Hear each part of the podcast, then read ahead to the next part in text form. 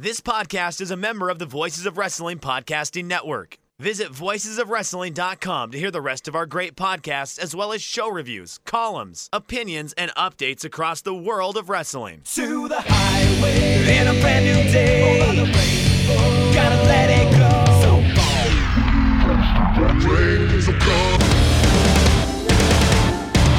fast to freedom. Stars tonight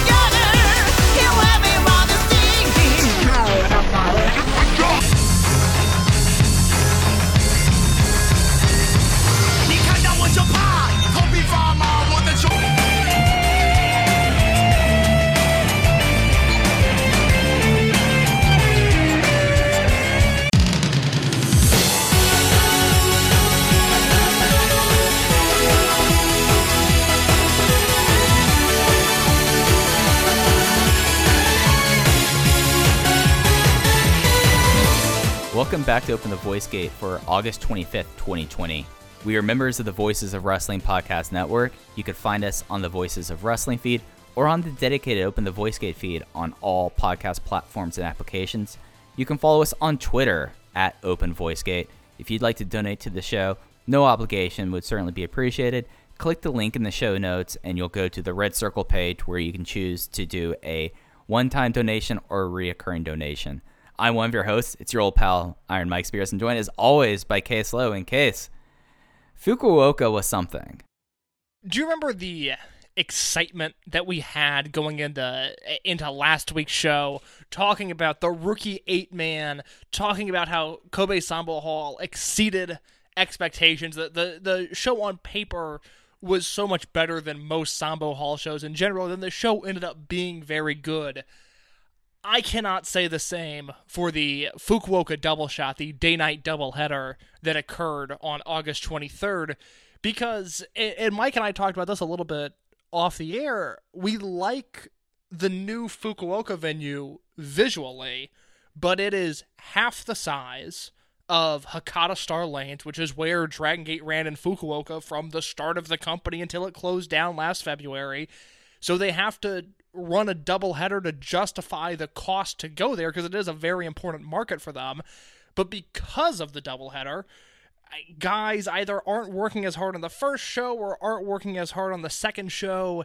And so these shows certainly existed.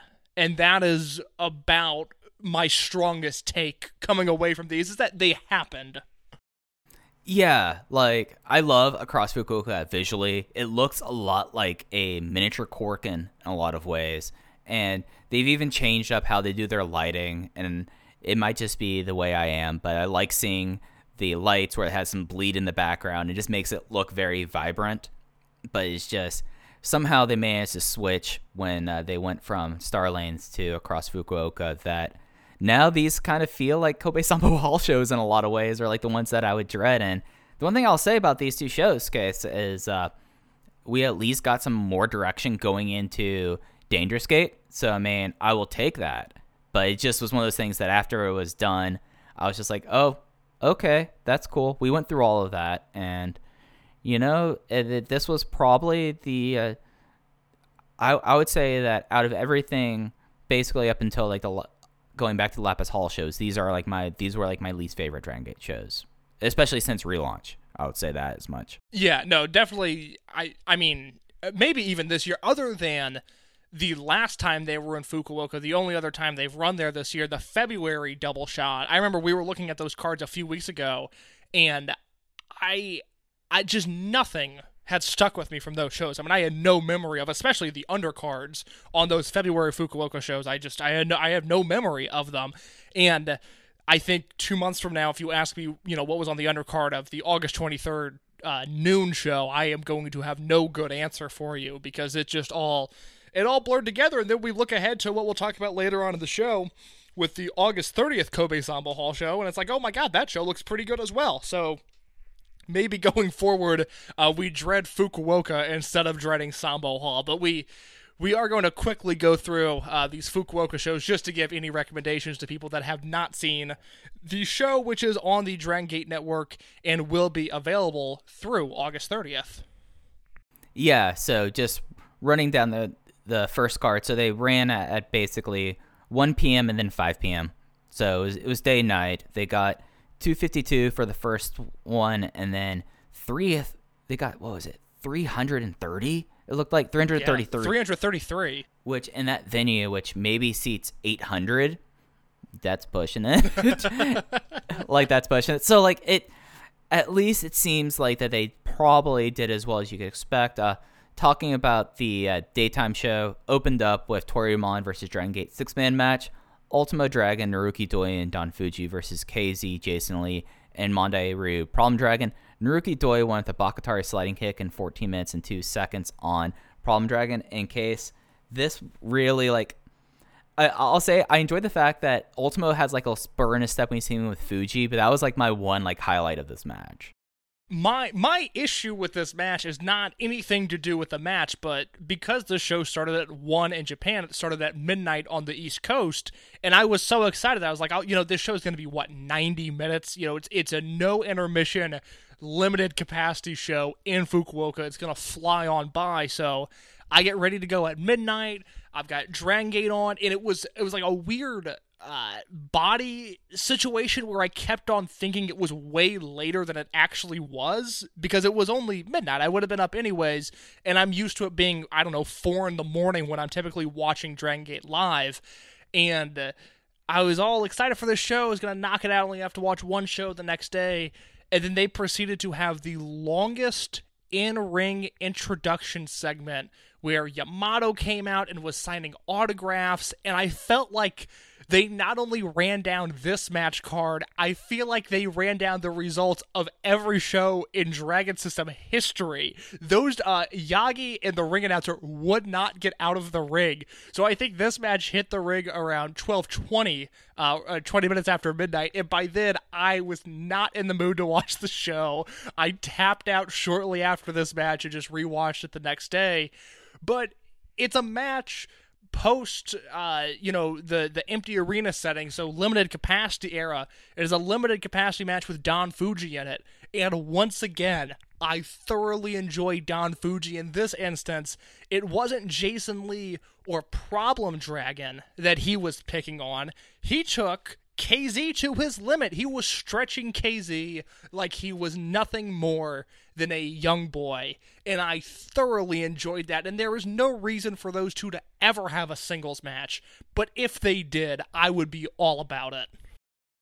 Yeah, and like a singles match between these two would be really interesting. It, but it definitely is like a King of Gate or like you know what it is? oh it's hey, uh, it's when they run the Sapporo triple shot in King of Gate. Yes. It's we're getting a KZ Fuji match as like match two on one of those Sapporo shows.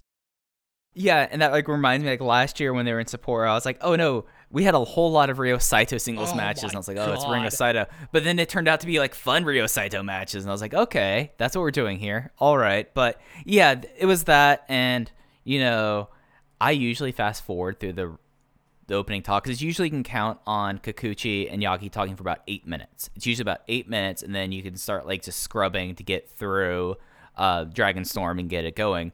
But then, but then I heard Yamato Spirit play. I was like, all right, are they already playing up the fact that Yamato has to do these? And they were in the ring probably for about twenty five minutes. Oh my So, god, Mike, uh, it wouldn't end. I mean, if I was watching the show on demand, I I would never because I I don't speak the language and it's you know Naruki Doi's not talking, so I'm not captivated by it. But I was watching it live and it would not end, and it was just whatever momentum I had, like sitting down to watch what looked like a very average show at best on paper. Oh, it was gone by the time that that opening segment finally ended. Yep, and that kind of vibe continued to the next match. Tag match it was the unaffiliated team of Masaki Mochizuki and Gamma facing off against Keisuke Okuda and Punch Tominaga. Okuda submitted Gamma in 11 minutes and 22 seconds, and we talk about this feeling like a Kobe Sambo Hall show. I'm glad I erased my whiteboard last show because Gamma Gamma was taking it easy this day, and it ended up that Okuda got the sleeper hold on it. But man, man, this match is basically them just like trying to beat the crap out of Punch, and then Okuda came in and punched both of them in the throat at the same time. I was like, okay, Okuda at least has this, and that was pretty much it. Yeah, I hope. And it's weird given that Mochizuki is currently unaffiliated, and obviously there's the generational warfare where Akuda is linked up with the Dragon Gate generation. I hope that as time goes on, we get more and more Akuda versus Mochizuki interactions because it was obviously very smart of Dragon Gate given Akuda's in-ring approach to pair him with Mochizuki when he entered the company as a part of the Mochizuki dojo. And then we we saw a little bit of it this year in January at the January Corkin, and then at the two Sambo Hall shows they ran in January. There were tag matches where Akuda uh, squared off against Mochizuki. Actually, January 25th, they ran Akuda and Tamanaga versus Mochizuki and Martin Kirby. And then the next night, just to show you just how everything has changed uh, in such a short period of time, the next night was Jason Lee, Keisuke Okuda, Kota Minoura, and Yuki Yoshioka against Gamma Mochizuki, Problem Dragon, and Martin Kirby. So that you know feels like a lifetime ago that Martin Kirby was in the company. Uh, they had a singles match this year that was untelevised, which is a bummer. I would like to see that. But the, the takeaway from this was that Mochizuki and Okuda looked good together, and Tamanaga and Gamma looked like Tamanaga and Gamma wrestling one another. it was very much uh, two different stories going on in one match. Yeah, yeah, and I mean, us having our long segue about how great uh Tominaga was. this was not this was not that. It, look, This it did not make the list. It's not making the No. DVD comp that is hitting your mailboxes sometime soon. No. And what's also not hitting your DVD mailbox soon was Shuji Kondo versus Hyo. This was the match that we had a wager on, just a gentleman's wager, seeing who was going to nail the match time. The match time was Shuji Kondo over Hyo, six minutes and nine seconds. So, Case, looking at my whiteboard, you won that one. You guessed four minutes and 55 seconds. I guessed 320. Congratulations, you won Price Is Right rules. The issue is that there is like three minutes and 20 seconds of action in this match because I had a stopwatch going. This was the last match I watched live before I went to bed, and I had the stopwatch on my phone going to see who was going to be correct. And they do they do nothing Nothing. for the first three minutes of this match, and then once the action picks up, I could have called this match. I mean, everything they did, I it I had envisioned the match already, and they stuck to the status quo, which was not a bad thing. It was Kondo versus Yo. It should look a certain way, but oh my god, I was. I mean, I can't I can't gamble because I had so much at stake in this nothing match where there was nothing wagered. But I, I'm looking at these two going, just, just uh, put them away. It's it's gonna be over, and uh, just do it. And it just they they did nothing for the first half of this match, almost literally nothing. Yeah, my my two notes I have on this match. Well, Hyo got the attack pre-bell. Let's see how that works out. and then and then the crowd is not by any of Hyo's near Oh no, it was I, I the the Fukuoka Rough shows. day. I, I mean, it, it's it's always funny to me that Hakata Star Lanes has produced some of the hottest crowds ever. Uh, if you talk to Matt Sydal, he talks about his first time at Hakata Star Lanes. He had never experienced a crowd like that. And Matt's someone who did multiple tours, and one of his first matches on his first tour in 2006 was Hakata, and he still talks about that as like I've just I've never experienced an atmosphere like that, which is funny given that Final Gate, which is in Fukuoka, is a notoriously dead crowd, and eh, you know in Osaka and Kobe and to an extent Corkin. I think Dragon Gate has adapted pretty well to the to the lack of vocal cheering and to the limited capacity. It it just seemed like a lot of different things died a death in Fukuoka. Yeah, yeah. I mean, it's just it was just one of those things that the crowd knew was going to happen, and they were sitting on their hands until it happened. So I mean, bless them, they tried. Uh, and then we got to match four. Match four was a was an RED versus uh, Dragon Gate six man tag. It had Yamato, Kai, and Kota Minoura versus Hulk, Eita, and Shimizu. It was Kai getting the win on Shimizu with the Medio Impact in 14 minutes and 33 seconds. And this was the first match. This was my best match on the first show. I thought I went three and a half stars with this. This was something that I mean, like Shimizu is just like after like the the how the first three matches coming out. Shimizu just coming out as the tremendous dickhead that he was. Like put a smile to my face and got me into these last three matches. He had his t- new T-shirt he was very proud of. His laminated uh, uh, receipt saying that he's number one in the cage. We'll talk about that later. But this ended up being a fun match. I am Uh, not in love with Eita right now, which is a shame because three weeks ago I was all aboard, but I just don't. I, I, I did. Well, I, I guess I shouldn't say that. I shouldn't rush to judgment with him. I just specifically did not like the way he was handled on either of these shows where yes he picked up the fall in the in the second show but it wasn't necessarily the cleanest way to do it and I just feel like he had all of this momentum and uh, he probably I mean uh, is it this match probably should have headlined this show, or at least he should have been the main event of one of these. I think it's weird that the Dreamgate champion was middle of the pack and then semi main on these two shows. And I just, I, you know, it's an RED match that even with Hulk, Shimizu, and Eita, which is a, a solid trio, I, you know, I think the top top of the line would be subbing Hulk for Ishida. But even then, I think you know, Eita, Hulk, and Shimizu work well together. But uh, this match did not do a ton for me. There was a match on this show that I liked more than this. Yeah, it, it was something that like I guess like with Eita, I look at it as very similar to how sadly Benkei kind of was. Like we had like all this momentum like stocked up in our brain that this was going to happen and it, they just did not necessarily kept it going, you know? And given what they were and what they did in the main event and in other matches on this double shot, I get why you'd pull focus a little bit. It's not necessarily like an exciting thing, but knowing that they set up two of the title matches at um, for Gate Destiny with the main events of these shows, I'm kind of okay with Eita not being the center of attention. It just feels a lot like how they how they treated Benkei last year, and that's like the thing that, the the the that's disappointing. the the Benkei issue after he won the title was that he had no unit, and it's no different than I, I I've been rewatching a lot of 2005 Dragon Gate recently, and Magnum Tokyo is bouncing in and out of Poss Hearts and Do Fixer. And it seems like such an insignificant detail, but the booking of this company survives off of units and, and unit interaction.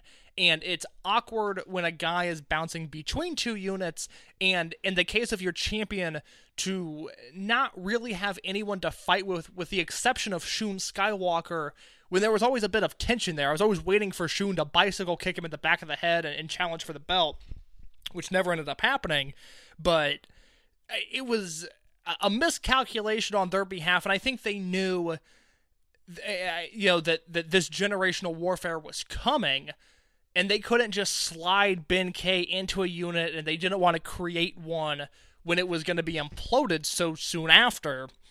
I think in the case of Eita, we've seen him as the guy that is good but not good enough for so long. And yes, he headlined Corkin and looked good there. But on these spot shows, I think it's really important to position him as a threat, as someone that has taken the next step up, someone that is a main eventer. And I think the optics, just because specifically with him, because he struggled for so long, I would have made sure to get him a main event match and to let him get the pin or submission in the main event match just to remind everyone that this is the guy that is kind of running the show for right now. Yeah, no, like it's optically it's kind of a little bit confusing. I do get it in like the scheme of okay, you're building up other stuff, but optically and especially just like the idea that I know that like Shimizu is a low man in that match, but you know, you had Minoru there. Like he is being elevated, he is a champion, but you had Minoru there. So I do definitely think that that is something that felt really weird about the show. A match that I was a lot more excited than you were about when they announced it was match five. This was not listed as a uh, war match because there's two teams on Toryumon's side. Dragon Kid and Susumu facing off against the old tag team of Maraha Sapa, Horiguchi, and Ryo Saito. Susumu won with the Yokosuka cutter in 14 minutes and 12 seconds on Genki Horiguchi. I felt like the match was fine. The more interesting thing to me happened post match. Yes, uh, I, I was very confused by this match. I just talked about just the importance of units in Dragon Gate, and uh, it's one thing. Like I really enjoyed the Mochizuki Dojo kids going after each other last year.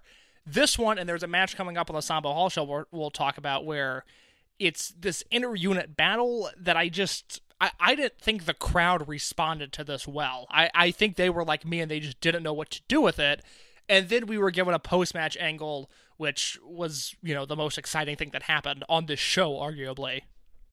Yeah, so post match, uh, these shows, and in like the meantime, uh, uh, Dragon Gate has a relationship with Kyushu Pro, which is a uh, micro indie. I would say I've never seen them ever make tape. I know they exist. They they, up, they they, always- uh, they upload them to their own YouTube channel. Uh, the, the the match that set up the angle we're about to talk about is up there. They upload their, their shows in full for the most part, I believe. Okay, then I'll have to go back and watch that. Did you watch that match? It, it is very much fine. Okay, okay. So after the match, so if y'all have noticed that Genki, Horiguchi, and Susumu Yokosuka have had like these blue and silver belts, they are the uh, Kyushu Pro Tag Team titles that they won. I don't even know when, but they they won it when they came back to crowds. Uh, Mentai Kid and Kodai Nozaki of Kyushu Pro hit the ring, and then we're announcing a challenge for those two, which is the other thing that made this match kind of weird because they are tag team partners, uh, Susumu and and they're set this up for the October October fourth uh, double shot and across Fukuoka. That the crowd was up for us. The crowd knew who these guys are, so that's usually something that whenever they've had uh, people from smaller promotions come through, like Osaka Pro, they don't always necessarily know who they are, but it seemed like this was a this might be a, a company that I guess Kyushu Pro, Pro probably helps out promoting these shows. And Mentai Kid's been on a lot of Dragon Gate shows throughout the years, but usually nothing that makes tape. Yeah, Mentai Kid, if you look at his cage match, he is working exclusively shows in this region and typically just popped up on Hakata Star Lane shows from like 2008 through 2011. He seemed to be on at least one a year. Uh, the belts that Horiguchi and Susumu hold, they won those on July 30th of this past year on the Kyushu Pro 12th anniversary show, which I don't know if they've scrubbed it. I, I don't know why they would, but it was on YouTube in full. Uh, and they won that match against uh, Kazuki uh, Miyahara and uh, Naoki uh, Sakurajima, as well as Minoru Fujita and Kenichiro Arai. It was a three way tag match. Uh, and then in the main event, uh, Genkai, who was Dayu. Uh, oh, God, I'm to butcher. Dayu Qualt, right? Yes. Dayu Qualt. Yes, thank you. Yeah. Uh, he uh, had a world title match against Yuji Hino for the belt, uh, which was a, a decent little match. It was nice to see him. Dragon Gate alumni there. So, or I guess Toryumon alumni. So that show, like I said, is uh, circulating out there on the company's YouTube channel.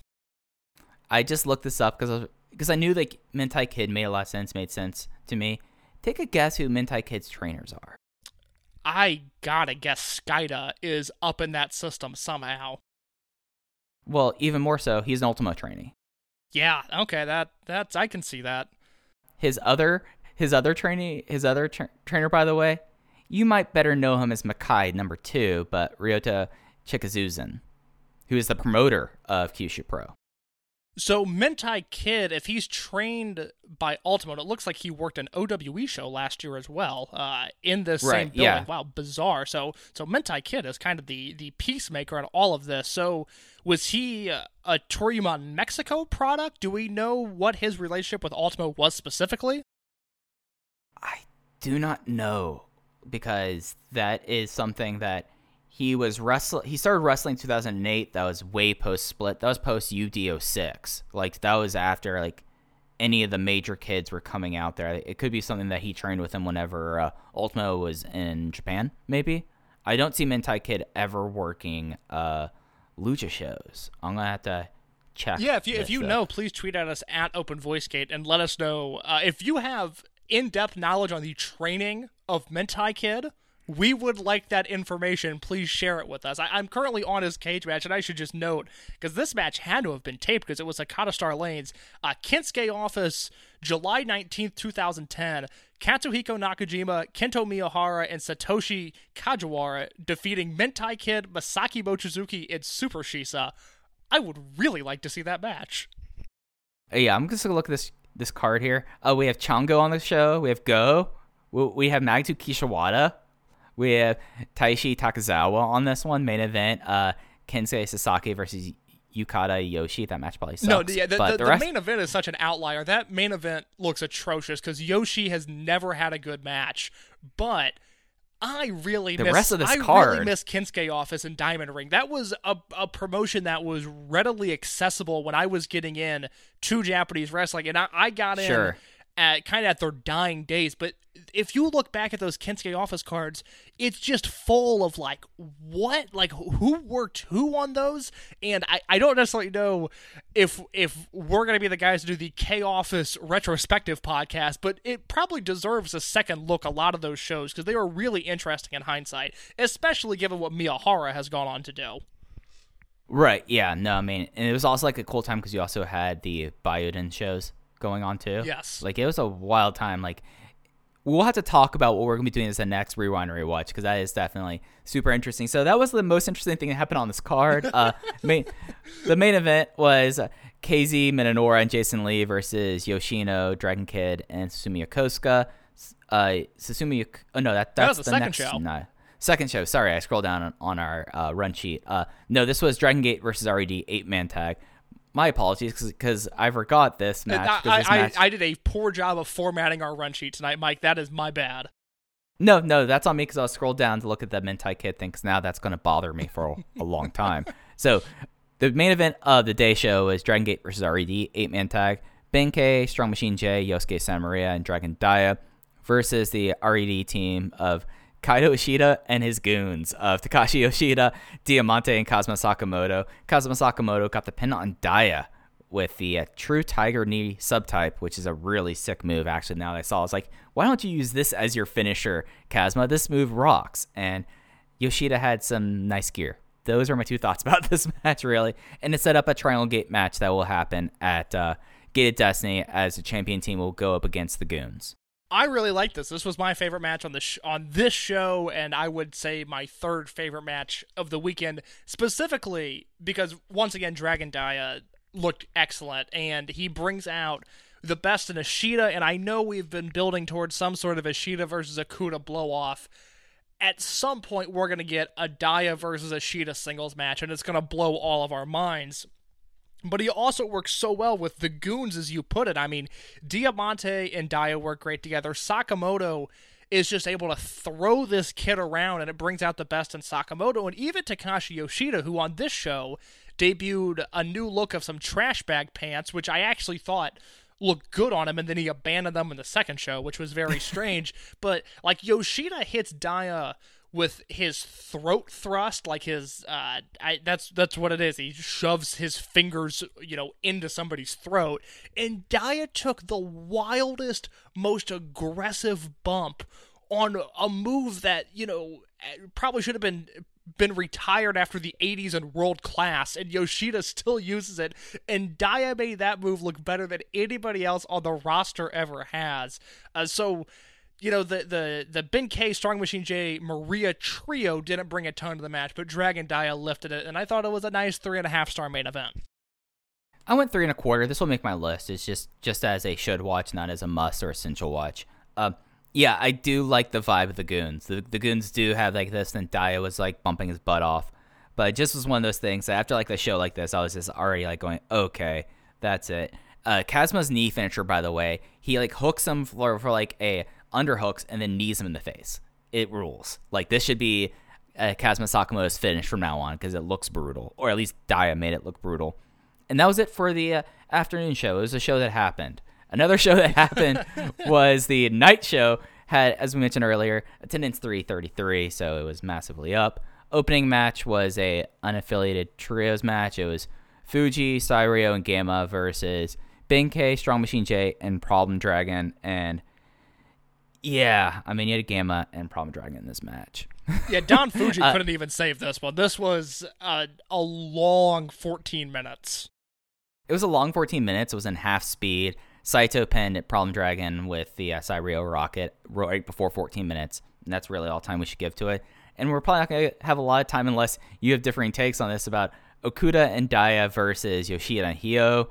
Uh, Yoshida got the pin on Dia, so I know that Jay mentioned that now everyone in RED has a pin on Dia, so RED has figured out Dia. And those are the 10 on- minutes those in- are the only guys to pin him on the roster this year. Nobody from Toryumon or the Dragon Gate Generation or unaffiliated have pinned Dragon Dia. His seven falls have come from the members of RED. Yep, so this is the this completes the sweep. Uh, this match sucked. Really, like I, I, hated this I did not hate this. Um, I I went two stars. so uh, the issue here is Yoshida, who sticks out like a sore thumb. But I thought Yo handled himself really well against Akuda and Dia. And I, I think, you know, we've talked a lot about the evolution of this house style and it becoming almost uh, like a bantamweight type professional wrestling vibe. And I think Yo gets lost in that conversation a little bit, but I actually thought he held his own here against uh, and especially Okuda when it came to the striking. So I went a, a full star higher. I went three stars on this match as one that was just an undercard match. I mean, it was 10 minutes, probably could have lost a few, but I liked it. And then it should be noted, you know, Dia takes this pin, and as soon as as the three is counted, the camera cuts to the entranceway, and Okuda has stormed off, and he throws his gloves, and he angrily walks to the back. So something is happening with Keisuke Okuda. Yeah, I guess like my thing was it was really noticeable to me how little Fukuoka cared for Hyo. Like they just weren't even reacting whatsoever. So yeah, he had to compensate for Yoshida, which I mean I've talked enough about Yoshida over the last month. But uh, he does get his best when he's facing Okuda. It just was not enough for me. No, that's that's And- entirely fair, and it's it's tough for him to. Th- this is the flaw of the day night doubleheader. Is it's tough for him to rebound and look credible against Okuda and Dia when a few hours ago he was destroyed by Shuji Kondo. And I understand the booking on both fronts, but it's just Right. it's it's an optical thing. It just makes Yo look worse than he probably should. Yeah, what ended up being a really fun match, which was a nice thing to bring me back up out of this, at least in my opinion, was the singles match. Masaki Mochizuki losing to a flash pin by Yosuke Santa Maria in, in just under 13 minutes, 12 minutes and 59 seconds. I thought this match rocked. I went three and a half stars on it. I was a little lower than you, but I also and I, I recognize that these two have really good chemistry with one another. They had another singles match in Korakuen Hall. It was I'm looking at it now, December sixteenth, twenty fifteen, and I remember people losing their minds for that match, and not even just the vocal Maria contingent, or I, you know, I, by that same coin, Mike and I are the vocal Mochizuki contingent. It was just a, it was a match that a lot of people seemed to be really into, and I did not love it, but I, I recognize that it was a good match, and that was kind of the deal here. And I, you know, I look at what comes from this show, where you now have a Triangle Gate match set up for Dangerous Gate with the Goons, and you now have uh, what is it, the Twin Gate match that is set up on the 21st. Uh, Minoura and Jason Lee defending against Susumu and Dragon Kid. So there needs to be a Brave Gate challenge on that show, or at least I would assume on a big show they'd like to have one. Is Yeah. Yosuke Santa Maria the direction that they head, and they do Ishida versus Maria at Dangerous Gate? That's at least my read of this. Like, it does seem like this might be a building up Maria for a title shot, especially considering Ishida has already defeated Okuda in dubious circumstances, Jason Lee and uh, Genki Horiguchi. Maria makes sense here. Like, it, like I do see that as a possible route forward, and especially in the one title that they really haven't done a whole lot for since uh, since Dan- uh, since Memorial Gate. So it made sense. I guess like my thing, and why I was a little bit higher on this is. Uh, they did do a little bit of comedy earlier, but it wasn't like the usual like exotico humor. It was basically based on both Maria and Mochizuki were like as soon as like someone was getting on offense, they both went nope and rolled out of the ring till 19, then rolled back into the ring to break the count, and then rolled back out again. And that had me cracking up. I thought that was actually pretty funny. And then Masaki Mochizuki is the only person who works the stomach as like a plane of attack. That is true. And it was something. It's something that Mochizuki did. Like he put out like if the if you're able to take a match and put into a book and have it out as like a dissertation. He did a dissertation of that against K against KZ two years ago.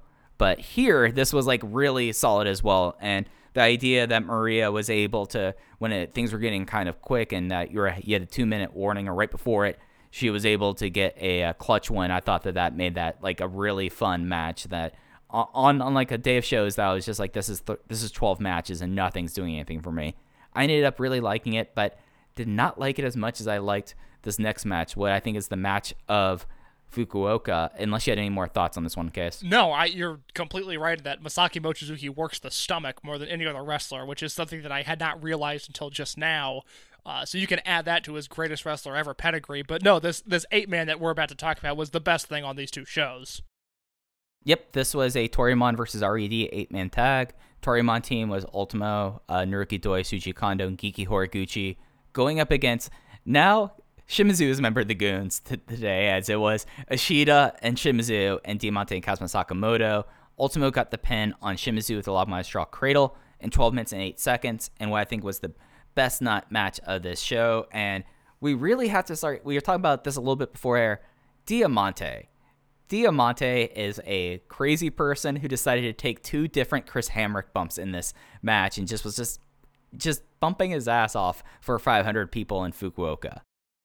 The runaway candidate for most improved this year is Dragon Dia, and I, I don't even I, don't know of anybody that's even close because Dia went from being someone who was fine, I mean, could be good, to uh, who who I think is legitimately the most exciting wrestler in the world and has some of the best matches this entire year. But if it wasn't for Dragon Dia, Diamante is the one that should be getting the praise because I mean, again, he debuted in this company a year ago, like we talked about when we reviewed the last Korakuen Hall show, and he was almost unwatchable. I mean, it is it is so clear when someone comes into this company and is just a step behind, and some guys are- are never able to make that step when they're not brought back. But the guys that continue to stay employed by the company, and as we've talked about, Diamante will have a job as long as Ultimo wants to wrestle, and maybe even then, maybe he's earned a job after that.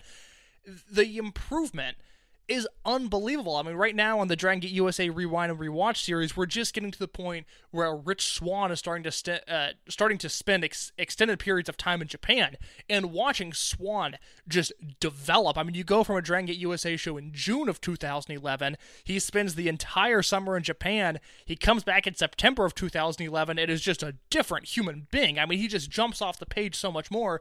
Diamante has been in Japan for an entire year now, so he is improving leaps and bounds, and I just love the way he's carrying himself now. Where you know Shimizu and Kondo start the match, and they're they're bouncing off of each other, and then Shimizu tags in Diamante, and he, he doesn't you know cowardly wish for Kondo to exit the ring. He says, "No, I want Ultimo," and then he and Ultimo come in and they do their lucha thing, which was you know it was you know fine at points, and then he he takes those two ridiculous Hamrick bumps. I don't know why he is hitting the hard ground when he doesn't have to, but my god, I love it.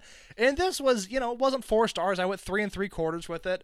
But man, there was just a lot to like in this match. This was the energy that was missing from everything we had watched before this. Even Mochizuki versus Maria, even the main event of the first show, those matches were good, but they didn't have just the electricity that this match had. It was really nice to see it finally on one of these Fukuoka shows. Yeah, and the person like you've talked a lot about Diamante deserves it. Shuji Kondo has not lost his luster. Oh, it's unbelievable. That was- Yeah, like he was just throwing people around here. He was he he was able to do like Lanzarse in the original, and he was doing his his uh, hair whip uh, slam on top of someone. It just was a absolute blast, and this ended up being a whole lot of fun. And Doi just being Doi, like he really now loves doing the Bakatare Senton. That's now like something that in multi-man matches he will do the Bakatare Senton. And I'm still like that move rules. Keep it up, bud. I like this. Keep it up with this. And it just ended up being like just an absolute blast. It was only 12 minutes long too. Like didn't overstay its welcome. And then after the match, we had someone come out in a Dr. Muscle costume and laid out Shimizu with Torbellino and steals the laminated uh, uh, cage entry form. We could always guess who it is, especially like for people who are new. Uh, the big thing about Dr. Muscle and why this is different from Green uh, the Demon Mass, is Dr. Muscles will do things. Like Demon Mass will just kind of stand there. Dr. Muscles will do things. They will do other people's moves and try to think that they are someone that they're not. So someone came in here and hit a Torbellino. Obviously, they, they, they make you think, oh, it's Yoshino, but who knows? Yeah, I, Dr. Muscle, I, I could watch Dragon Gate for the next 20 years and I will still never be able to predict what they're doing when Dr. Muscle comes into play. It's it's the complete wild card that even I can never speculate on on who it might be or what they might be doing. I mean, there's been Dr. Muscles that were supposed to be someone, and those people don't end up in the company. Like it's like that kind of, is that kind of thing. But they, but if you have seen Big R Shimizu's uh, cage entry form that is nicely laminated, he's very proud of this. Please let Big R Shimizu know they are seeking out things. I don't know if there's an award there, but maybe uh, Shimizu will take you out for an ice cream cone. Big R Shimizu has a bad history of losing Losing stuff. things. Because what was it? He he lost his gear.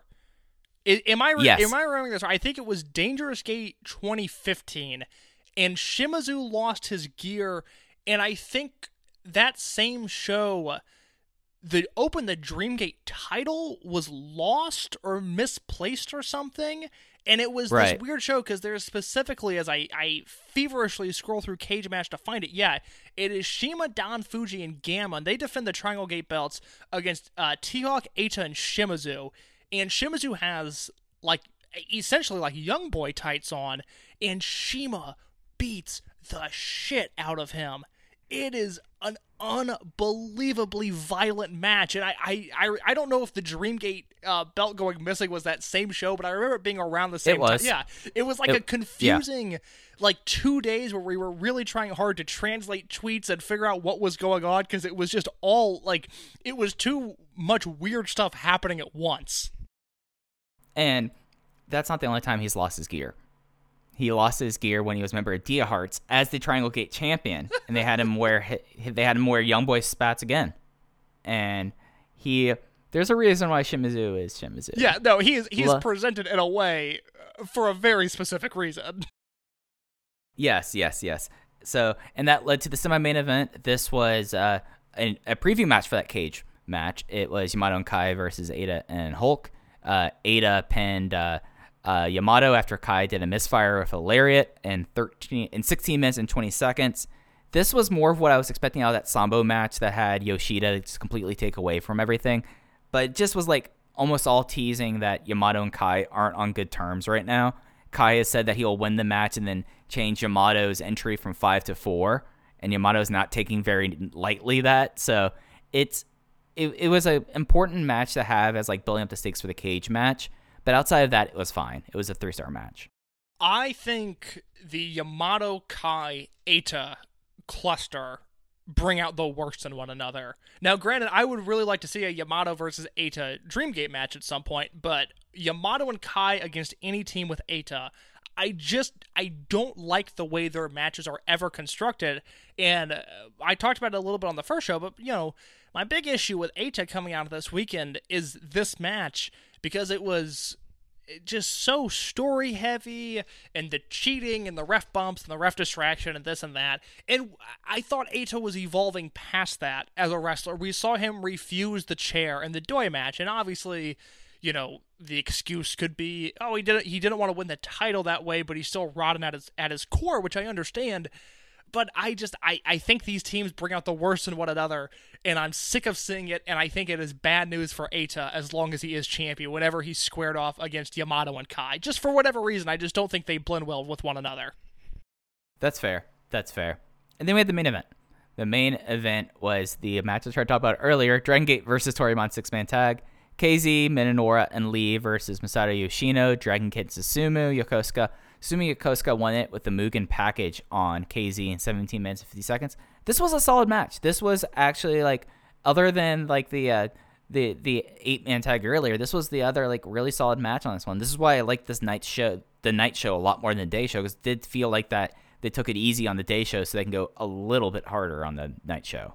Yeah, I think if you're cherry picking your way through this, watch the Toryumon versus RED eight band, and then watch this main event because it you know it, it's weird. The clock's ticking, and we still don't know entirely when it will expire, but we're at the end of Masato Yoshino's career, and I thought him in particular. I mean, look, all six guys were really strong in this match, but it's really exciting knowing that Yoshino can see the light at the end of the tunnel. He's almost out of his, you know, his in-ring career and he really pushed it against three guys that are at this point known for you know work rate and and this effort that KZ constantly puts in it. Minoura and Lee have taken after him. They always work their ass off.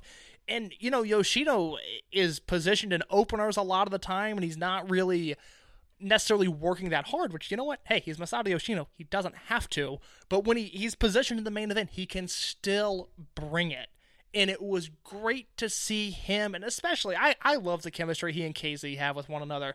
Seeing those oh, two Oh, sure. go at it. Oh my god, I mean this match I went three and a half on it, you know, a few days later I, I could you know it up a quarter star. I mean, I I, I really liked this match. It was a, a a good way to end what was a pretty mediocre set of shows. Yeah, yeah. It was a solid thing and you know, it's always nice like knowing that Yoshino like the clock is now ticking down that good to see him in the ring again. Like KZ he always has awesome chemistry with, but like with Minoura and Lee, you know, there are two guys in the come up and especially with like Yoshino and Lee having that history with Maximum, that was nice to see him. Minoura getting the rocket pack. It was like a nice thing to see and then after the match we had Dragon Kid and Susumu make a challenge for the tag team belts for the Twin Gate. They don't really have a reason why they're making the challenge because they didn't.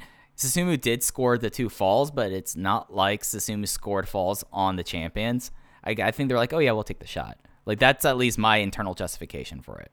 Yeah, uh, it's I, it should be a good match. So I'll, I'll look past any minor booking discretion because I'm excited to see what what those four can do with one another.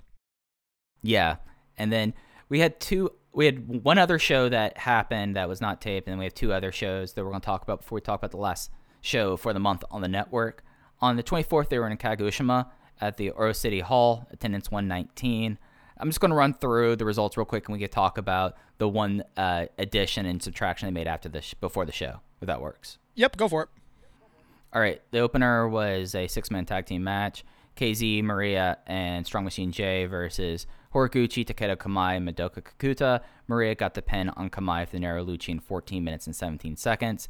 Singles match, Yamato submitted Kento Kobune with a sleeper hold in 15 minutes and 25 seconds.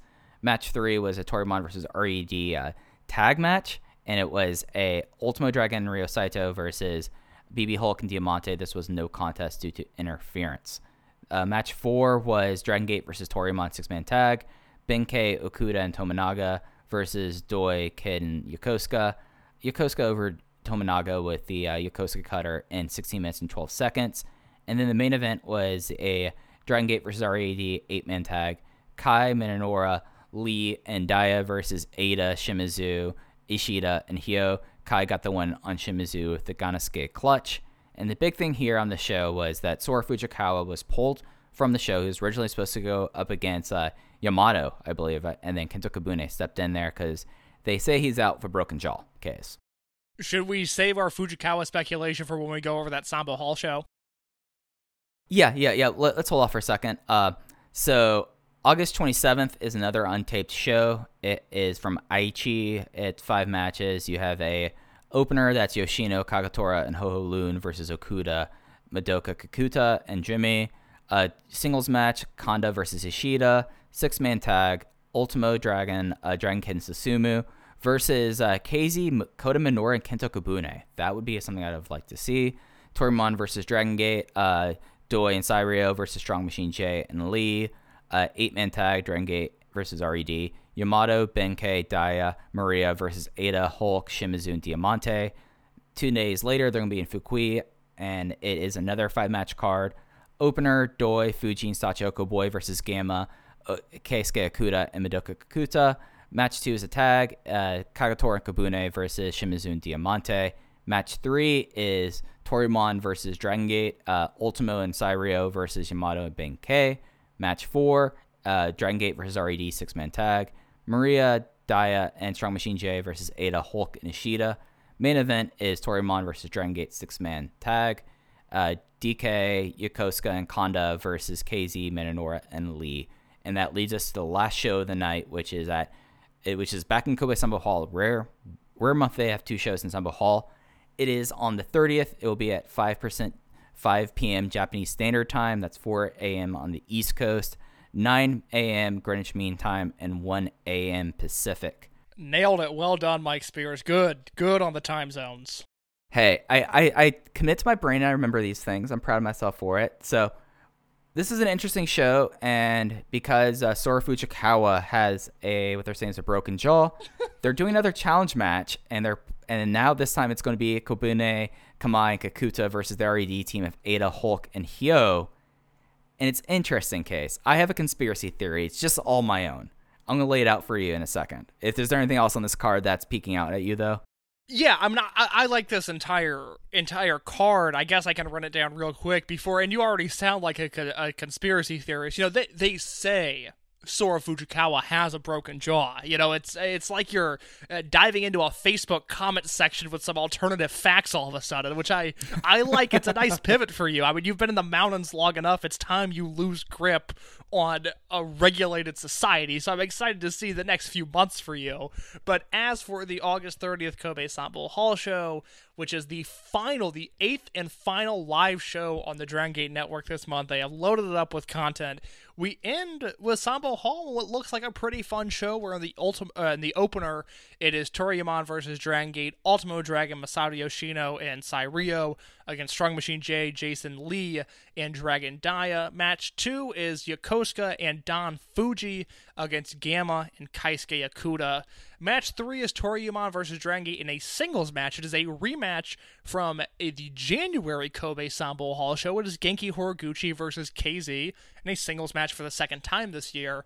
Match four gets a little weird. It's a Dragon Gate versus Dragon Gate tag with Benkei and Coach Minoura against Yamato in Yosuke Santa Maria. I think we will learn a lot about whether or not Maria is challenging for the Brave Gate off the result of this match because she looks like the obvious fall post.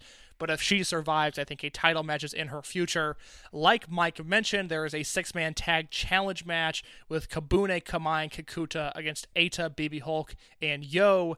And your main event is Toryumon versus RED six man tag. Naruki Doi, Dragon Kid. It's actually an eight man tag. Uh, Naruki Doi, Dragon Kid, Yasushi Kanda, and Kagatora against Big R Shimizu, Kaito Ishida, Diamante, and Takashi Yoshida.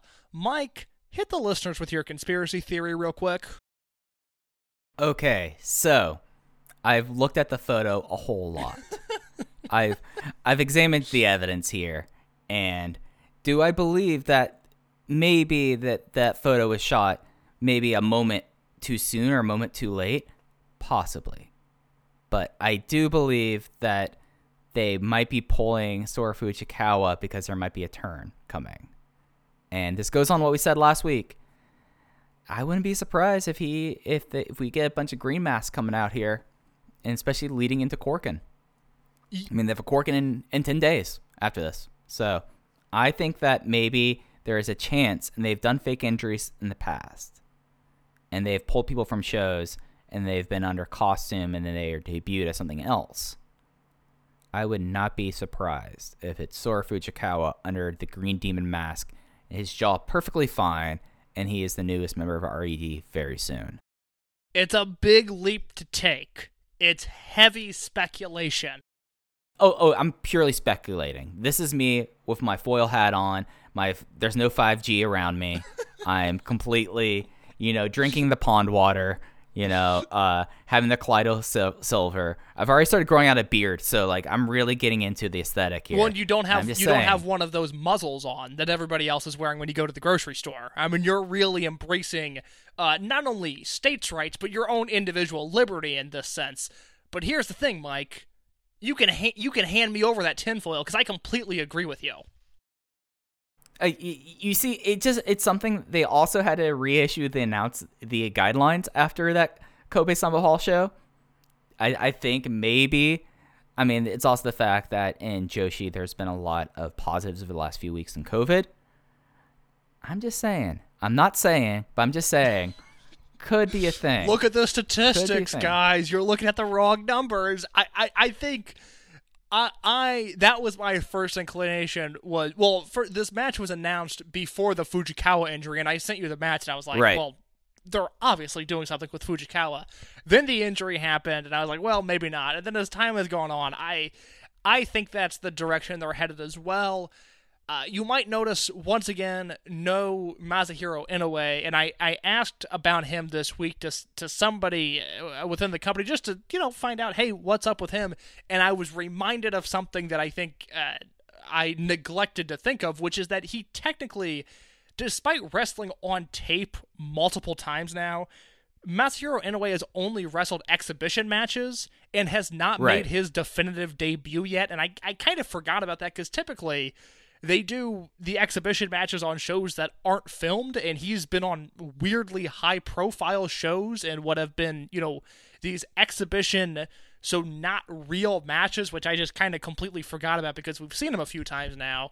So that would answer the question as to where Inoue might be, why he's not in this match, and why he doesn't have a profile on the Dragon Gate website, but Kobune, Kamei, Kikuta, and Fujikawa do, and I think we are going to see, uh, especially Sora Fujikawa, implemented into the booking plans sooner rather than later. Yeah, it just seems like it is a convenient thing. Like I could entirely buy that Mochi went a little high. Like there was talk about him kicking in the throat. Could buy that, but it also seems very convenient to me, and that is why I think that. And I'll let the record show I do wear my mask when I go to the grocery store. Just want to say I am a sovereign citizen, but I do believe that we are in this all together. The government's not going to help us. Wear your mask, people. Oh God, it's uh, it's it's uh, uh yes, yes. That's just if for some reason you're listening to the show and you haven't been doing that, uh, may I recommend it? It is one of those things that as soon as you put it on, I notice no difference. Uh, it does not impact my life at all. Uh, if I got kicked in the throat by Masaki Mochizuki, which you can see the picture we're referring to at Open Voice Gate on Twitter, uh, it's our most recent picture of Mochizuki throwing a high left kick to the throat area of Fujikawa, and, and again, maybe it broke his jaw, maybe it did. But I, Mike Spears and I, we're we're on it. We're galaxy branding this. We don't think so. I'm just saying that there's a lot of things that it could be, and you know, if you see Green Demon Mask around in Kobe, start asking questions. You might be surprised what the answers are. Uh, just taking one brief moment to look ahead. Uh, we will talk more about Dangerous Gate as we get closer. We have more enough time there. Uh, they are going to be off until they do their nice Okinawa trip. If you've seen us all like post the photos of them all in their Hawaiian shirts, they do two shows in Okinawa on next weekend. Uh, then they will be off for a couple days getting back from Okinawa. They will be in Korakuen on Wednesday the 9th. They will have a double shot in Edion Arena Saka number two. And those are the last three shows before Dangerous Gate. So we have a lot of stuff that's going to be going on. We have a little bit, it- it's not as pedal to the metal in September, but we still are looking at one, two, three, four, five shows on the network. And maybe, I haven't heard if they're doing Nexit right now or Prime Zone. So maybe that as well. So it looks like at least five shows on the network for the month of September. But Case, I feel like we thought like this is going to be a bit of a shorter one. Do you have any other big takeaways before we get out of here? The Okinawa shows are not making tape. Is that correct? they never do. That's well, that, that's a bummer. I think 2014 they they filmed the Okinawa shows and they were a lot of fun. And I just recently went back and watched. It's actually Dragon Gate Infinity 100, where they show the footage from the first Dragon Gate show in America, the Dragon Gate LA show, and then the Hawaii show that they did. And that show was loaded with I guess behind the scenes footage of like World One hanging out at the beaches in Hawaii, and it is such a fun thing to watch. Like it is really a good time. So if you uh if you have that MP4 laying around somewhere, I would recommend revisiting that. It's a very fun hour of television, and it's a it's a bummer that Okinawa is not making tape because the one year it did, it was a lot of fun, and then we've got an Osaka double shot in September that I am absolutely pumped for.